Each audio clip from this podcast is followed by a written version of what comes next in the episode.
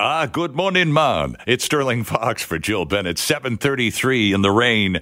Kyla Lee is with us now. Kyla is a lawyer with the Acumen Law Corporation, and with pot legalization less than, well, three weeks away, some police forces are opting out of using the roadside marijuana testing device known as the Draeger 5000. And some police forces includes Vancouver Police a Force. Uh, Chief Adam Palmer paid a visit here to CKNW and spoke to Linda Steele just a couple of days ago, saying, nope, not going to be used in Vancouver. Kyla Lee, good morning. Good morning. Thank you for having me. It's good to have you back with us, Kyla. Vancouver police aren't going to use the Draeger 5000. Uh, we understand why Edmonton isn't because uh, apparently this device doesn't really isn't uh, reliable at a temperature below plus 4 Celsius and every Canadian knows that plus 4 Celsius is only maybe 6 months of the year in Edmonton and the rest of the year is spent well below that temperature. So it's understandable there, but we're not that cold. Why did VPD turn it down? Uh, Vancouver police were also concerned about the reliability. There are some times where we, we dip below four degrees Celsius. But another concern they expressed was the bulkiness of the device. I mean, this thing is about the size of a, a Keurig coffee maker. Okay. And police vehicles are already crammed with all sorts of things that they have to carry around. They've got um, you know, tactical equipment, breath testing devices. They've got uh, all of their computers and, and um, gear that they need. It's another piece of equipment that they would have to find a place for, mm-hmm. and that due to its operational requirements, a very specific place for in the police vehicle. So I can understand the concerns about its bulkiness. Okay, so that's that's one thing. It's just uh, physically uh, a little more difficult than they need to deal with right now. So, but it's the, as I understand it, it's the only device so far approved by the government of Canada, the same government that, of course, has legalized pot. So, in the absence of an alternative, what will Vancouver and other police forces who have taken a pass on this Draeger unit, what will they do? They'll be using something called the standardized field sobriety test this is a mechanism that we've had in the criminal code even prior to cannabis legalization, and it's a series of three uh, psychomotor coordination tests that are done at the roadside to assess somebody's physical ability and their cognitive ability. Okay, so that's the old touch your uh, touch your uh, nose with the tip of, or the tip of your nose with your finger, all that stuff. But then that is a, a, a well known uh, protocol for testing for alcohol impairment. Is it as reliable for cannabis impairment? It's not. In fact, the the validation studies that have been done about the test have found that it's not reliable as a predictor for impairment by cannabis. But I, I, I don't disagree with the use of them, notwithstanding that. And the reason is they're not admissible as evidence in court for anything other than grounds to arrest a person. Okay. And and there's a component of the test that doesn't factor into the scoring, where the officer does assess your responses to the instructions and makes an assessment of your cognitive ability. So if they're bearing that in mind as they're administering the test, and if that's going into how they're making their determination at the end about whether or not to arrest, I think the assessment of cognitive ability is probably something that is is good enough for the purpose for which it would be used. Okay, now this assessment that you just mentioned, would this be done by a police officer who has received drug recognition expert status, having passed a series of tests and taken a course, or will any roadside cop be able to make that assessment? Not any cop and not any uh, individual with DRE training. There's specific training for the SFST uh, tests as well. Uh, any DRE officer will have the SFST training because the SFST is a component of the DRE uh, ultimately. Um, but uh, it's a much shorter training program. I've taken it. It takes about two days, um, and it's uh, it's only three tests, so there's not that much they have to learn. Okay, and by the time and October first is tomorrow, and the seventeenth is officially the legalization date.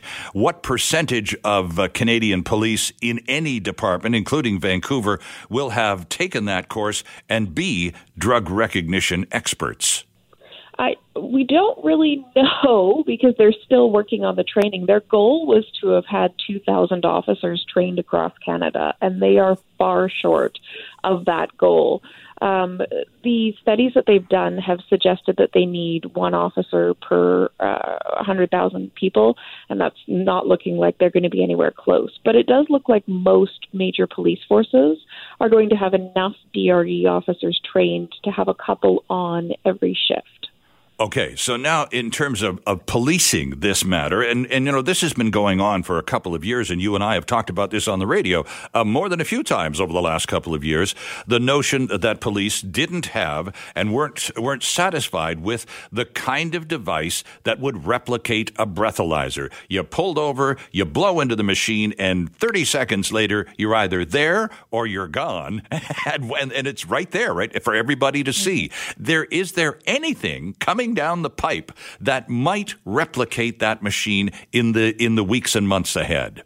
Oh, there's lots coming down the pipe. It, right now, there seems to be a race in the development of quick technology to assess for either cannabis impairment or high concentrations of THC in the body um, to give police that tool. And right. once we have legalization, that race is going to speed up because people are going to be able to lawfully dose subjects and test them and get uh, get results better. So I think we're going to see something very soon that's more effective. It's just a matter of, of of waiting for it. And the VPD and many other police forces are, are sort of indicating that that's what they want to do. They want to see what else comes out in the coming months and years. We're speaking with Kyla Lee, who is a criminal defense lawyer with the Acumen Law Corporation here in Vancouver. Uh, Kyla, uh, uh, you know, uh, you and I have also talked about the likelihood of legal challenges uh, that are just going to be a Niagara Falls in Canadian courts once this thing is legalized. What is likely to be the most challenged aspect of cannabis legalization on, on the morning of October 18th?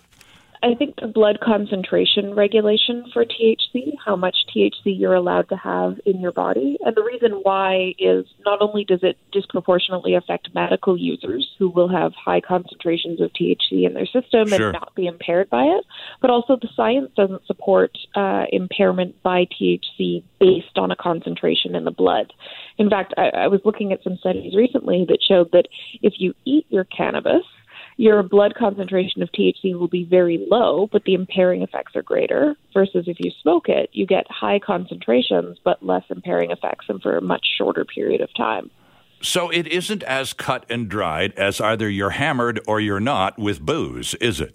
It's not. The body treats THC and, and all of the other uh, cannabinoids very differently than the body treats alcohol. And so you see a huge difference in the way that your body reacts to it, as well as the way that the uh, that the drug actually shows up in blood concentration. Interesting, Kyla. Can you, t- you run us through what uh, the protocol is right now for any cop anywhere in British Columbia? Let's talk about here in Vancouver to pull a person over for suspected impairment, uh, impairment of any kind. Impaired is impaired is impaired from the point of view of a police officer going, well, there's erratic driving, there's weird behavior. I'm going to pull this guy over, and, uh, and are there any differences with respect to alcohol impairment and cannabis impairment from that perspective? There are differences as soon as October 17th hits because the government has removed the requirement for breath testing for alcohol that police form a reasonable suspicion there's alcohol in a person's body before doing a breathalyzer test. So if you get pulled over, the police can ask you to do a breathalyzer test with no grounds whatsoever. Okay. But if they want you to do a roadside saliva test or a standardized field sobriety test, they have to have a reasonable suspicion that you have a drug in your body. Now, it'll actually be easier after October 17th for police to come to that conclusion because they can rule out alcohol by doing the breath test on everybody and then go, okay, well, if you're still acting weird, it must be a drug. Okay. Now, um, as far as the individual, when he or she gets pulled over by the, uh, for, but again, you know, you get the red lights and the siren, you, over, over you go, and uh, uh, you roll down your window, and what's the problem, officer? Well, we uh, we we think you're impaired, or whatever they say. Uh, at that point, before any conversation goes on much beyond you've been pulled over because we noticed you, you were driving erratically. At that point, does the person who's been pulled over at least have the opportunity to pull out the cell phone and call her lawyer? No, unfortunately, uh, not. The law has put a limitation on your right to counsel. Um, it's suspended during these brief roadside interactions for the purposes of determining sobriety, as long as the roadside interaction is brief.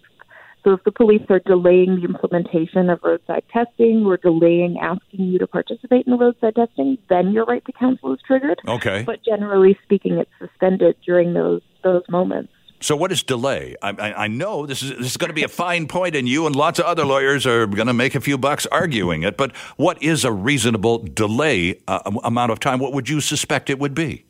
Well, the courts have been very reluctant to put a number on it, but you can find cases where the delay as short as five minutes has offended the charter right to counsel. Hmm. I mean, I wouldn't go about yelling for your lawyer if you've only been delayed for five minutes. Right. Probably will, will run into more problems in that circumstance. Sure. But if you're getting into 10 or 15 minutes, that's a significant period of time. And that's an amount of time, I think, where, where people should be questioning whether they have the right to a lawyer. Okay. And uh, if that amount of time passes, and nothing has happened, you're still on hold, uh, then you can you just make the call, or do you have to ask permission at the roadside to make the call? I think you can make the call, um, and then it becomes an issue for the officer to have to deal with, as long as you're polite about it. And Bob from Chilliwack is our first caller this morning. Bob, good morning. Oh, and good morning to you. Um, I get, uh, well, I guess it forms a question. If we already have uh, drug impaired risk already installed, and it is installed, so why wasn't some of this work being done to find a way to deal with it on the impaired detection side leading up to the point? Why did we wait until something became legal? And secondly, I'm wondering if the government chose this device because it promises to test for more substances. And I found out on the Linda Steele show a couple weeks ago, apparently uh, the way it's sampled, you get a preserved DNA uh, sample that's uh, that can be held as a result of it. I wonder if that's the reason why they chose this particular machine, despite its other shortcomings. Interesting. Excellent call, Bob. Great stuff. And Kyla, were you the person on the Linda Steele show that talked about that that Bob heard? Yes, I was. And uh, I don't think that they chose it with some ulterior motive about preserving DNA in mind. Um, the decision to approve this device was made by uh, Jody Wilson Raybould. Um, it wasn't a decision that was made by a police force, so I, I doubt that that was at the forefront or even the back of her mind at the time she approved it. Um, as far as your other question about the roadside testing for impairment and why this is only being done in the ad, uh, advent of legalization. Basically, acknowledging I, a rather poorly thought out game plan. Yeah, and I agree with that. I, I mean, to suggest that there's going to be a crisis after legalization has been something that I've just been boggled by because we all know that we're not inventing cannabis as of October 17th. People have been smoking it in this country for hundreds of years. Uh, it's been used for a long time, and people have been using it and getting behind the wheel. It's mm-hmm. just acknowledging that there's been either a problem that they've not been dealing with or that there's not actually a problem and they don't need this this new tool and these new rules to deal with cannabis impaired driving. Right. And just uh, before we go to Ed in Vancouver, to follow up on Bob's question about, and this this didn't even occur to me until the conversation you and I had a, a month or two ago, this notion of taking the sample with this Draeger saliva collecting device, which ultimately, as Bob says, leaves your DNA in the hands of local law enforcement? Are there is there language in the law, Kyla, that says once the DNA, once the sample has been taken and tested and all the results uh, uh, acknowledged, the sample is destroyed, or is that ambiguous? It's ambiguous. There's no limit uh, in the law on what happens to the sample. It doesn't say you can take it and have your own independent testing. It doesn't let you uh, let you do anything with it or demand it back with your blood, if they take a blood or a urine sample, you can demand that back. There's a court application process for it. Right. There's limiting language for your blood test, but there's not for a saliva sample. Mm, and that's kind of spooky, isn't it? You just it is. yeah, it's, it's DNA, and uh, you know, it's it, it, it uh, the the information contained therein can last a very very long time. In whose hands, we wonder? Ed in Vancouver. Good morning to you, sir.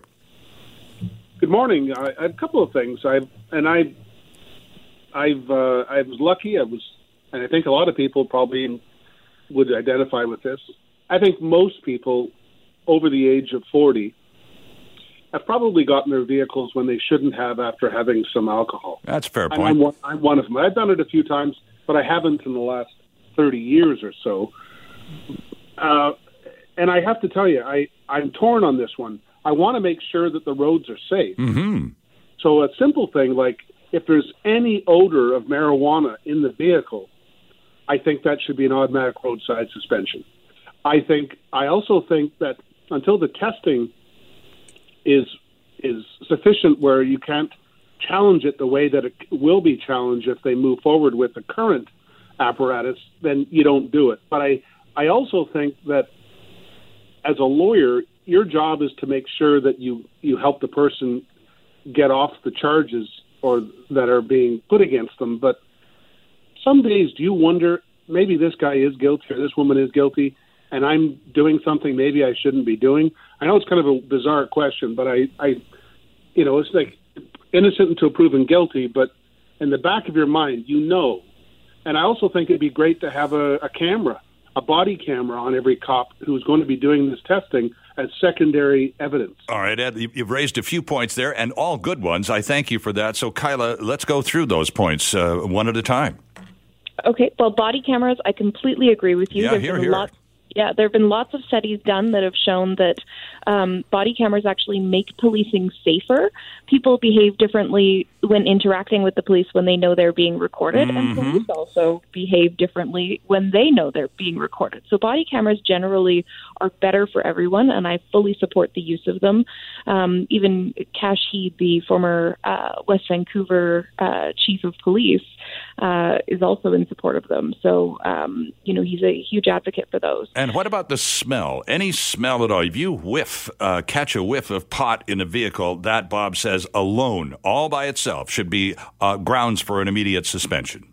I don't agree with that. And the reason is there's a huge distinction between the smell of smoked cannabis, uh, which might indicate, you know, that somebody's recently been smoking it, and the smell of fresh cannabis. We do have rules in this province around how much and when you can transport cannabis in your vehicle, but because you're entitled to have it in your car, there may be the smell in your car, and it may have nothing to do with anything that's in your body. Ah. Um, and without the ability to have the smell of cannabis in your car, people are going to have a lot of difficulty lawfully purchasing their cannabis and then taking it home. Okay. Uh, and uh, as far as and back to the earlier point about a poorly thought out game plan, uh, I, I don't know that there are many Canadians that are on the uh, cusp of this all coming down are are looking at at the what's about to happen, including all the lawsuits, and go, geez, why didn't they think of this? Why didn't they think of that? It's you know they were in such a rush to do it, they just they got it done before well filling in all the the blanks. Yes, absolutely. It's it's going to be very interesting days after October 17th, and I look forward to them. I'll bet you do. Kyla Lee, thank you for this this morning. Great to have you on the show. Thank you for having me again.